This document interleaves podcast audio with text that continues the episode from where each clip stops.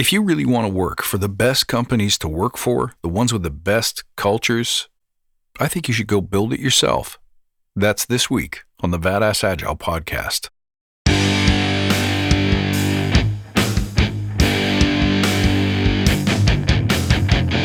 Greetings, team. Welcome to the Badass Agile podcast. I'm your host, Chris Williams.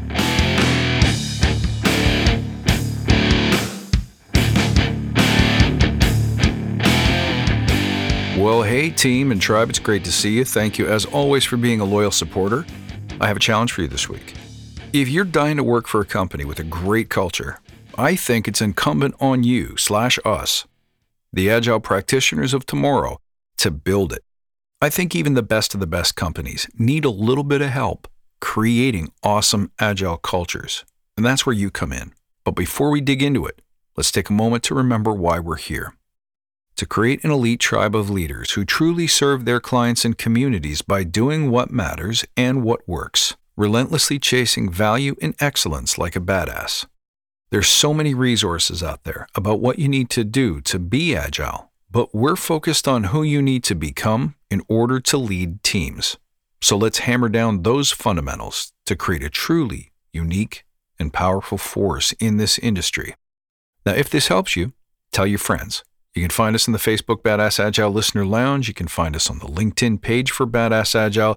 You can find us in Clubhouse in the Badass Agile Club. And of course, look for us on YouTube every Wednesday at 11 a.m. EST for a live stream just for you.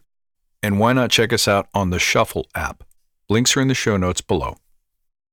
When we think about the great companies that we want to work for, we're asking them to have a culture that models the ability to venture into the unknown and to do the uncommon in order to attain and sustain true greatness. Now, this is possible for any company to attain, to build that kind of culture, whether they're large or small. But I think large organizations carry an additional challenge of overcoming what I call negative will, the tendency to push back against progress in some cases to keep the organism safe and comfortable. Now, that negative will doesn't necessarily come from the leadership, but it comes from the boots on the ground.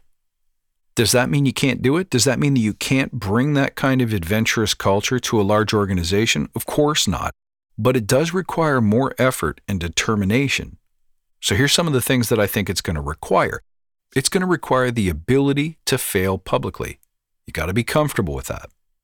It's going to require also a comfort level with consistently offending and upsetting people, not with your words or your attitude, but with the challenge that you bring to the status quo, upsetting and maybe even undoing the way we've always done things.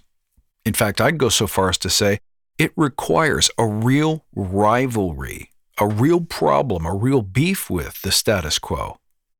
A courageous organization is not going to settle for simply doing things the way we've always done them. They're going to see that as the root cause of the reason why they can't move as fast as they want to, why they can't compete as well as they need to. I think it also requires a trust relationship with the most senior leadership to shine a light on the cause. You can never fight this enemy, this enemy of stagnation, this enemy of resistance. You can't fight it in the darkness. Someone needs to lead the way. So, if you want to create great cultures in large organizations, I think you have to enjoy the punches. You at least have to get used to them. You have to remember that it is exactly the struggle, the obstacle, that defines success. As I've said many times, it's not your agile skill. It's not anything native to Scrum. It's not your process. It's not even your people. It's the natural resistance in groups to not want to kick up a fuss. Let's put real words on it. Let's call this what it is. Taking on the obstacle, taking on the barrier to great culture is the antithesis of the easy and light path. And I think people, especially in large groups, like the easy and light path, and who can blame them? It means we can be agreeable, one of the crowd, the gray man, the person who never has to face conflict or difficulty. But let's be clear those desires, those characteristics, won't get you to the kind of organizational culture that you really want. If we're going to be agreeable on something, let's be agreeable on the way forward But let's not give up our temptation, our birthright, to fight the tendency to rest on our laurels, to be comfortable with what we did and what we achieved yesterday. But instead, wake up every morning and say, What's next? What can I tackle now? What's new? How could I be more daring? How could I create even more value? Look, it's a conscious choice to believe what you believe, whatever it is that you believe. If your belief system is one of acceptance and sameness and safety, that'll get you one result. But if your belief system is one of not just a rebel, but a pioneer to want the best for your clients and teams, then you'll be willing to do whatever is required to make this a dream place to work. You know what, guys? It's not about the foosball table or the Nespresso pods in the break room. That isn't going to make you happy. What's going to make you happy is working for a place that is challenging, that pushes your edges, that allows you to innovate and allows you to contribute to the future of the company. One way to do that is by creating that same heroic culture that you want to cultivate in yourself so you can become a leader, so that you can serve your clients and companies, your community, the world, and bringing that to the people around you. That's how you're going to build a culture. That's how you're going to make change. And you can make it everywhere you go, at any company. But make no mistake, it is incumbent on you to make it. Because for the most part, most organizations don't know how to make great agile cultures. It's not a priority for them. Nobody tells them how important it is. Nobody paints for them a picture of how this impacts the bottom line.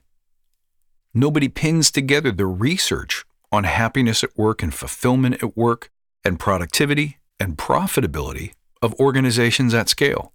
In short, this is not a measurable priority for most companies. And as you know, what gets measured gets done. So if it isn't on the radar, there will be no forward progress.